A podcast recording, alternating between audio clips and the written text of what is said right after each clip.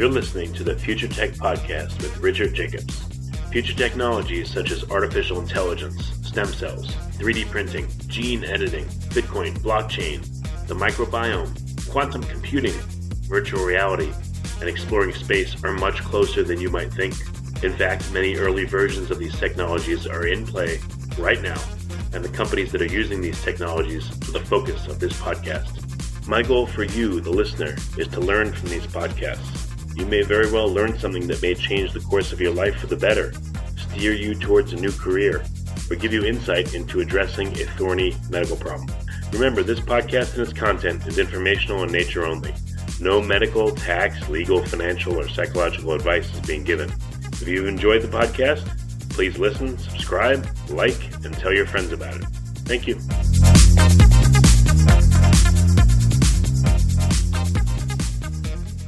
Hello, this is Richard Jacobs with the Future Tech and Future Tech Health podcasts, and I have Meir Kryger.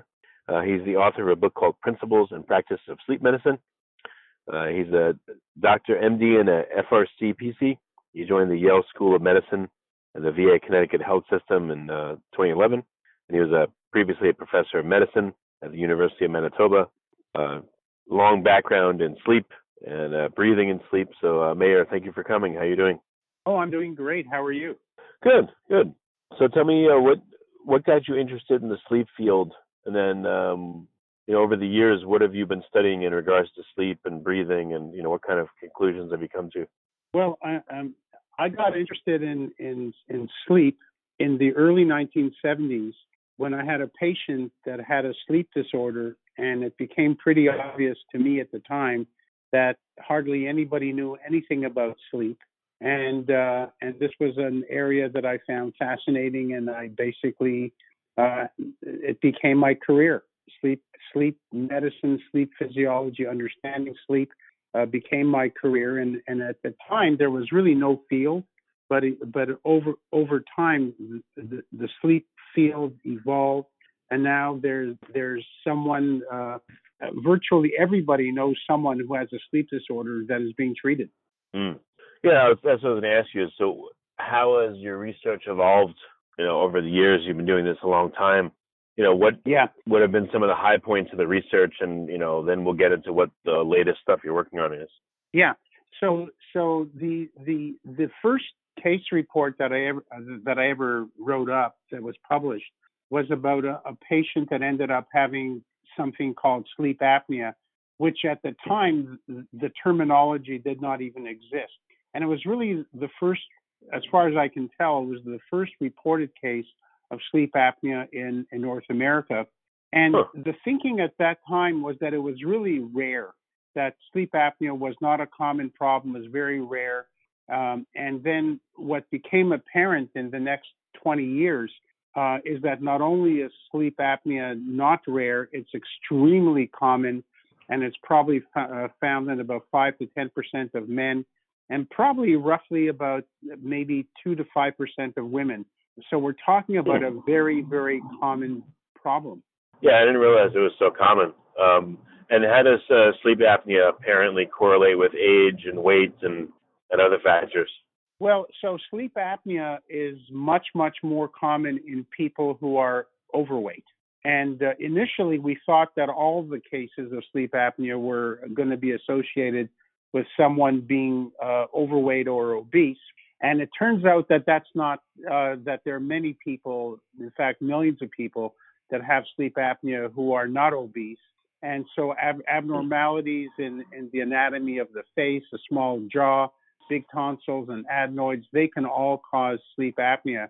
And whereas originally sleep apnea was thought to be a disease primarily of men, in fact, some people didn't believe it occurred in women we now know it's extremely common in women, and and quite a bit of my research had to do with uh, w- with uh, sleep apnea in females. So yeah, what have so what have you discovered over the years about apnea? It's far more common than we thought. It occurs in men and women.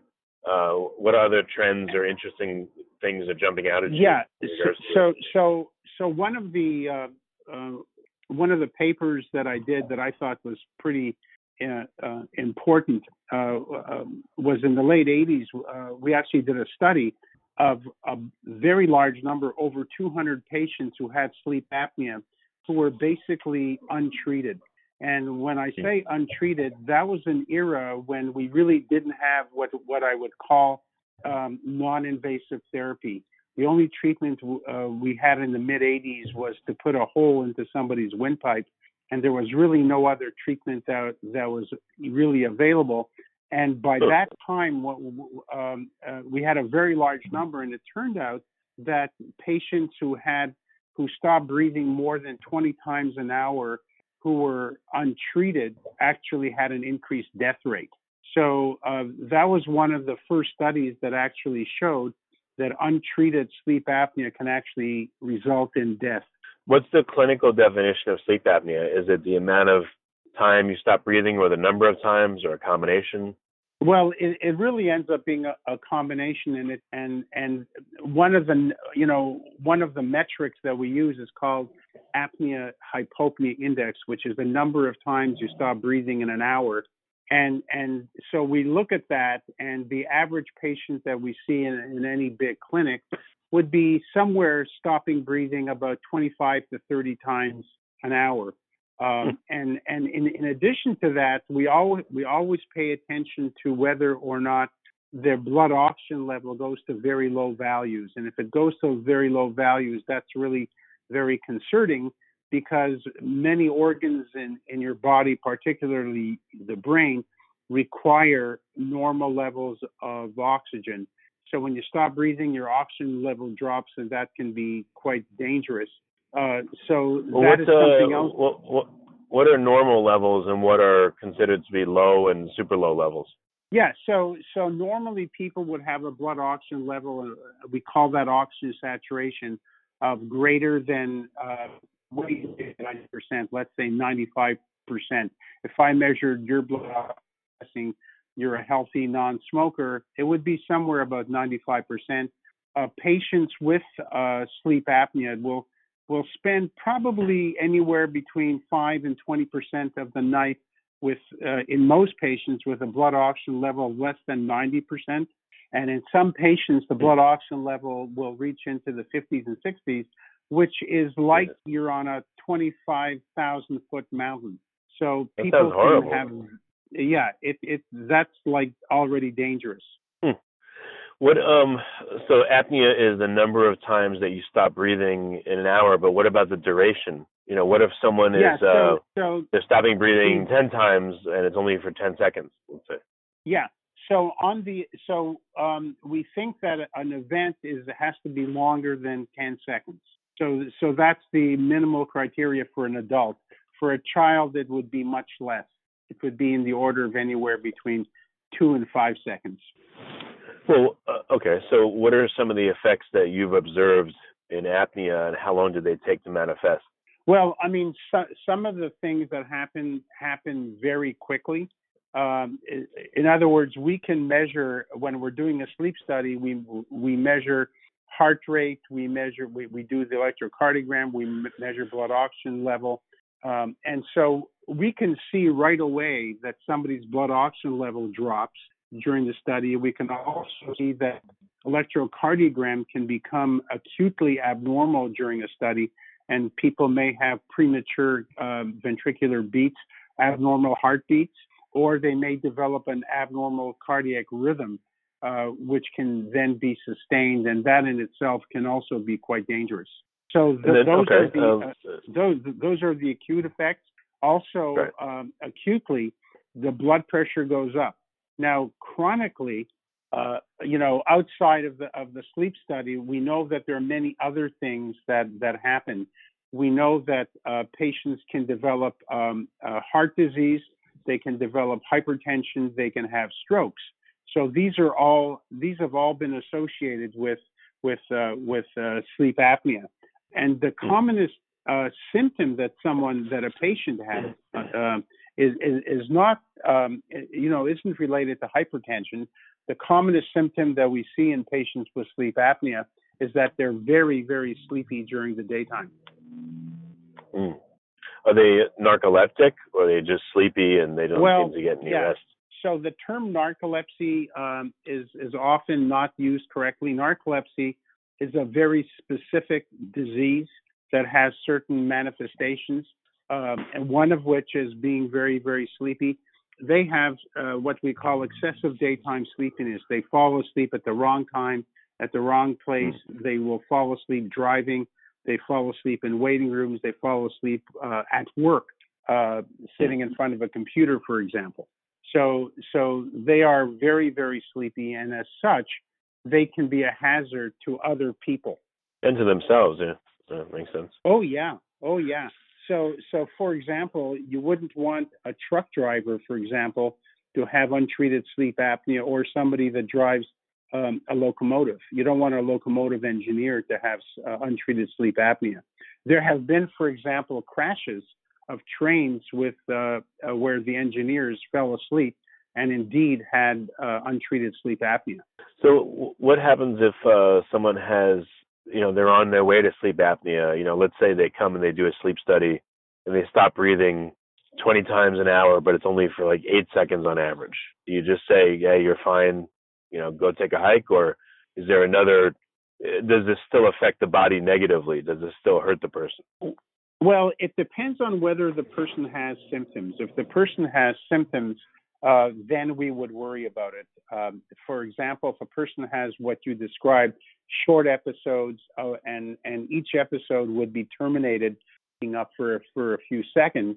If a person has like hundreds of these events during the night, and the person had daytime sleepiness, or had heart disease, or had hypertension, we would more aggressively want to treat them.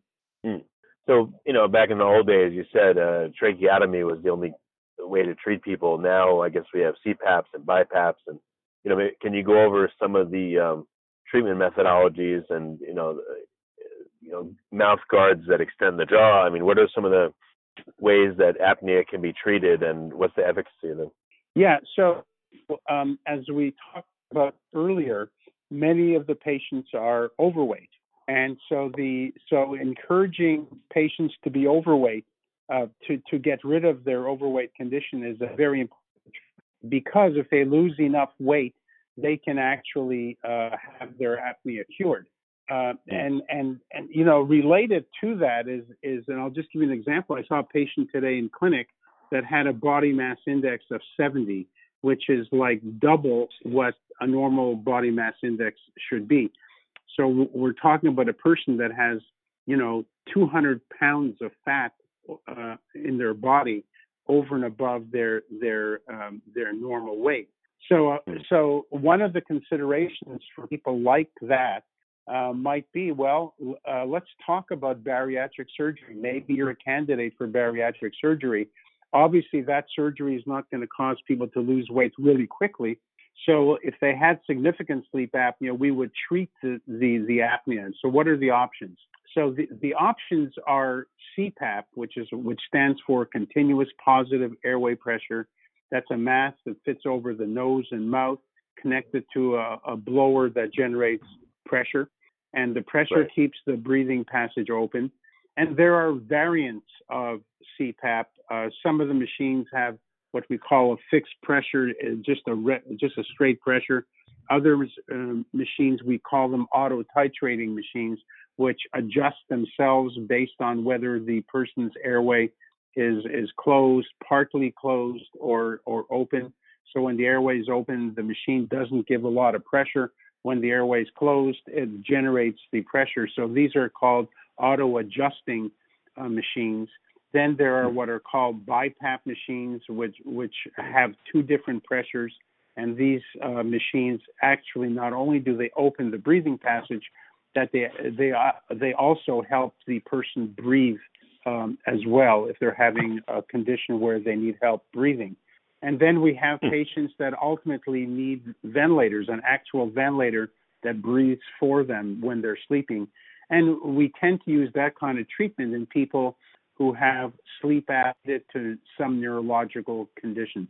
Okay. Yeah. So the the other treatment that is frequently used is a dental appliance, which, as you mentioned, brings the lower jaw up and forward, and and it opens the breathing passage. So if you if you bring your jaw forward, it brings your tongue forward and it opens up the breathing passage behind the tongue.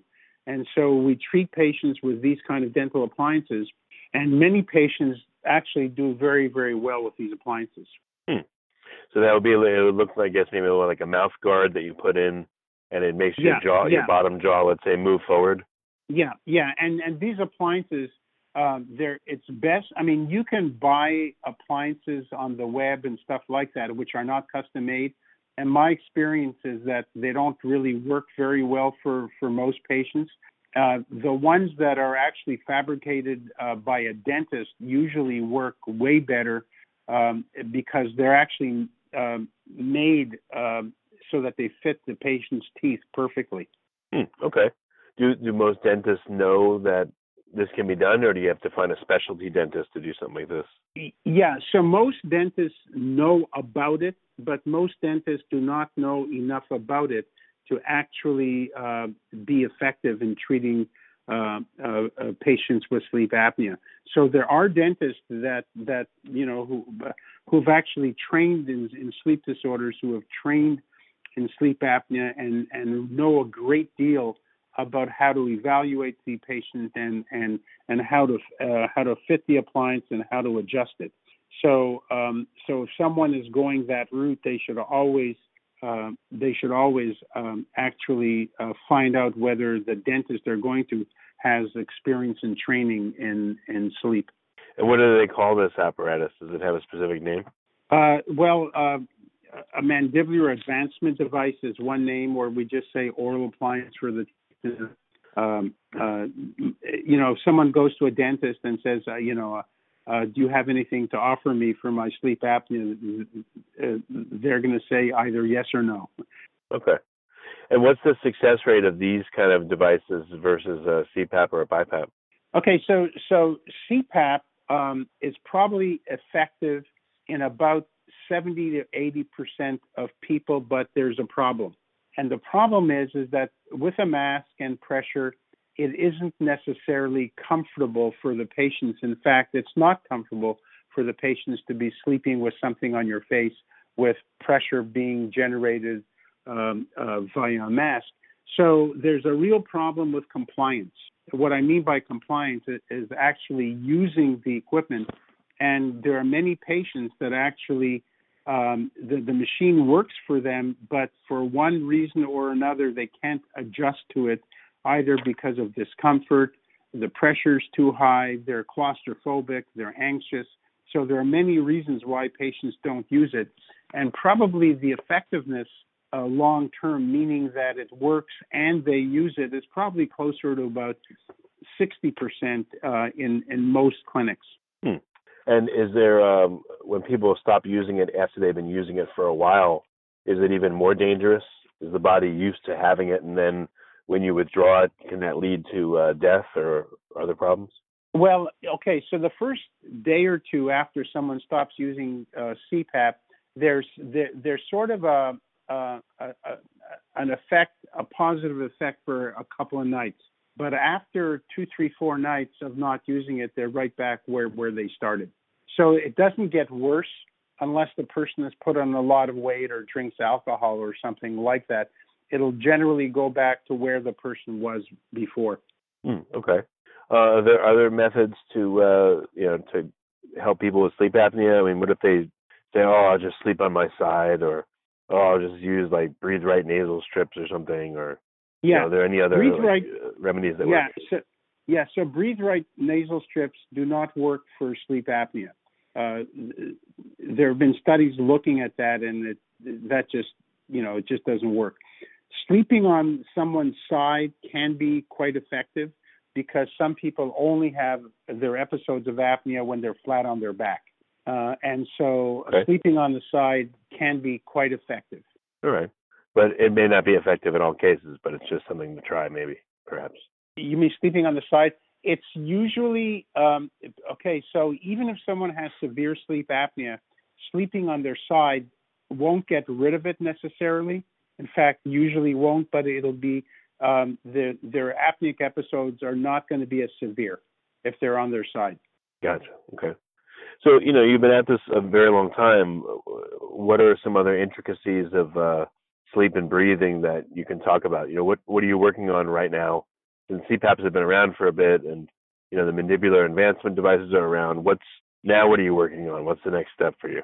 So so um, one of the things that that our our program at, at Yale is very interested in is is is evaluating patients while they're in the hospital because most of the time when we when we do sleep studies it's really an outpatient uh, process um, but there are many patients that come into the hospital who need to be evaluated and need to be treated and typically what ends up happening I don't know how uh, technical your audience is. Is your audience uh, uh, technical or more lay? Well, let's get a little bit technical, and then I'll ask you for clarifications, and we'll you know go up and down through okay. the yeah, ladder so, of technicality. So we, yeah, so we have patients who are in respiratory failure. They come in, uh, uh, they're in the intensive care unit. They, they have an endotracheal tube put in, a tube uh, uh that's placed into their uh, trachea, and they're treated for their respiratory failure. And they also have a sleep breathing disorder. So so before sending them home, we would like to know what their disorder is and how best to treat it. And this is a, a, a so um, what we're trying to do is to evaluate the patients in the hospital and get them started on treatment as fast as possible. Because what ends up happening if they go home, you know, they're in the ICU, they get better, they get sent home. If they don't get their their sleep breathing disorder treated, they're right back in the hospital. Mm. So, uh, all right. In regards to sleep, so that's not sleep apnea. What are some of the reasons that people go into respiratory failure, and you know, what are some of the treatments? Maybe like a quick overview of that. Yeah, yeah. So, so, um, so some of the patients will have sleep apnea, and th- they will have developed, let's say, heart failure or a bad infection, or they've taken a medication that'll depress their breathing um, and then they'll develop respiratory failure and and uh, be admitted. And for extremely obese people, we have a, a condition that's called the obesity hypoventilation syndrome, that used to be called the Pickwickian syndrome. And patients with this, uh, they are extremely obese and they have hypoventilation, meaning that they they underbreathe both during the day and during the night and these patients uh, will need to be treated as well.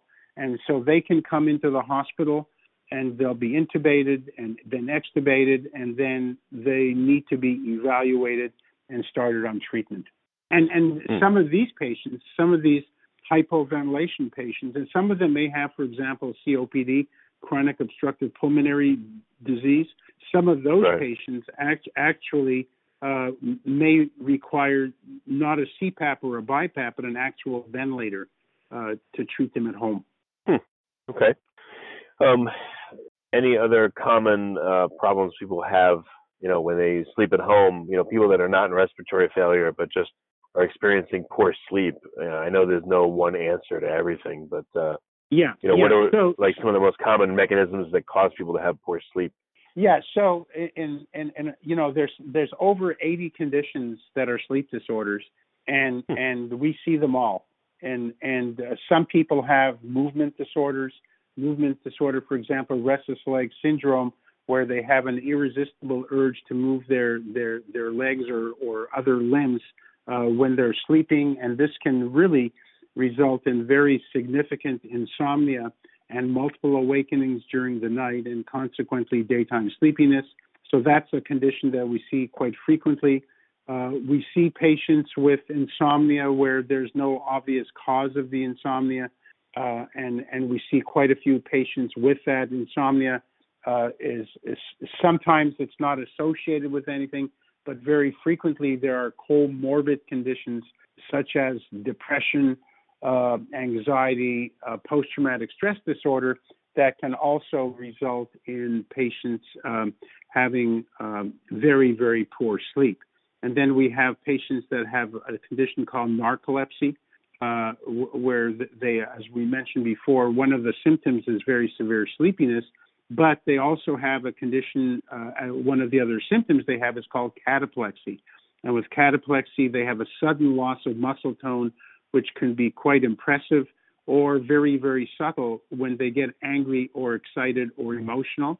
Those patients also will have a, um, a symptom called sleep paralysis. And with sleep uh, paralysis, they wake up out of sleep and they can't move.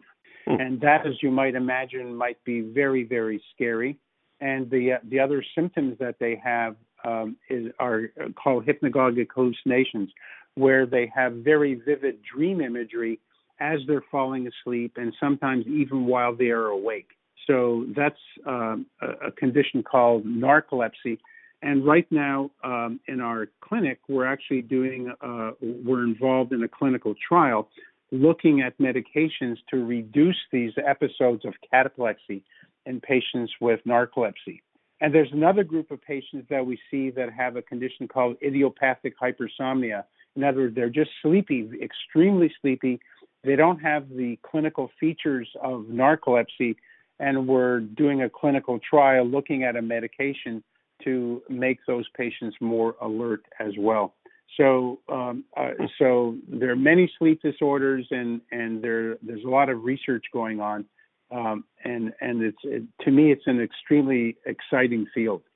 So okay, so you know, last question or so, what what do you see as the latest? What's happening now in sleep research in general that's going to make a, a big change in how people experience sleep?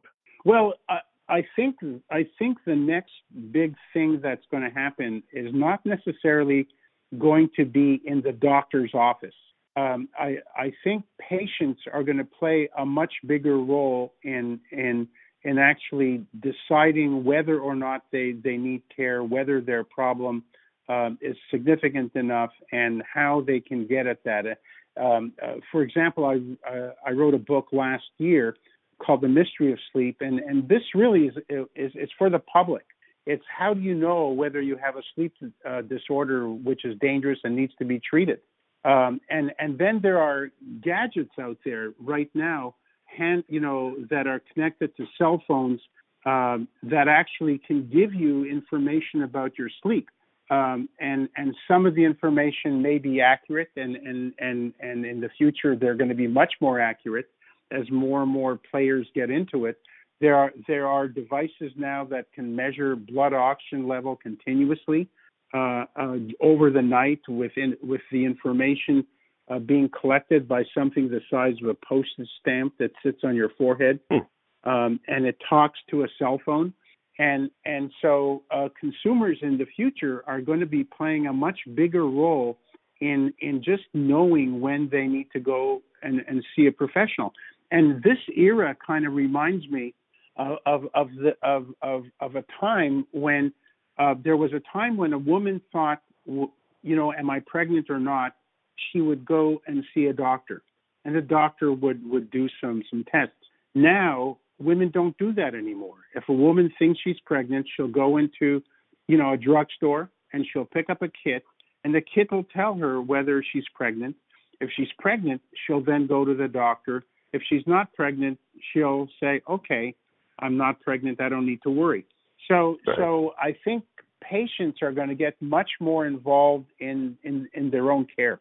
And, and having said that, on all the CPAP machines right now out there, they um, they all collect information that the patient, um, uh, how the patient is doing, how long they're using the equipment, and all that information can be it's it's in the machine and it can be transmitted to a program on the patient's smartphone, and the patient can know how, how they're doing. Okay, that's very powerful. Yeah. Yeah, I think so. Well, very good. Well, Meir, I, um, you know, we're out of time, but I appreciate all your knowledge and experience and uh, you know your insight. So, what what's the best way for people to get more info? You know, where can they get your book? Um, and well, what are some suggestions get, for them to yeah, learn more? I mean, yeah, they can get my book anywhere. It's on Amazon. It's called Mystery of Sleep. Um, my surname is K R Y G E R. It's a hard surname, um, but um, but uh, you know, and there are other books out there. But but patients need to be armed with knowledge, and and without knowledge, they just can't make good decisions. True, very true. Well, very good. Well, Meir, thank you for coming on the podcast, and I appreciate it. Oh, you're welcome. Bye bye, and sleep well.